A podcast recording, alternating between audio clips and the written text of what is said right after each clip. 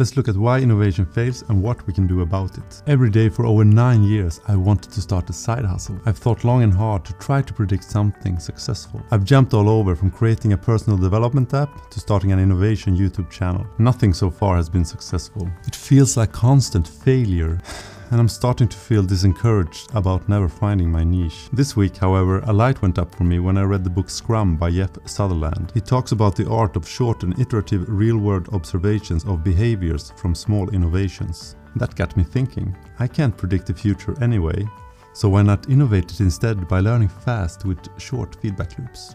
I believe we'll never find the unique treasures until we start riding the vehicle of uncertainty to explore the unknown territory ahead. What territory will you explore next? Start innovating today. I believe you can do it. Surf to innovativeminds.community to enable your innovative mind. See you in the next pod.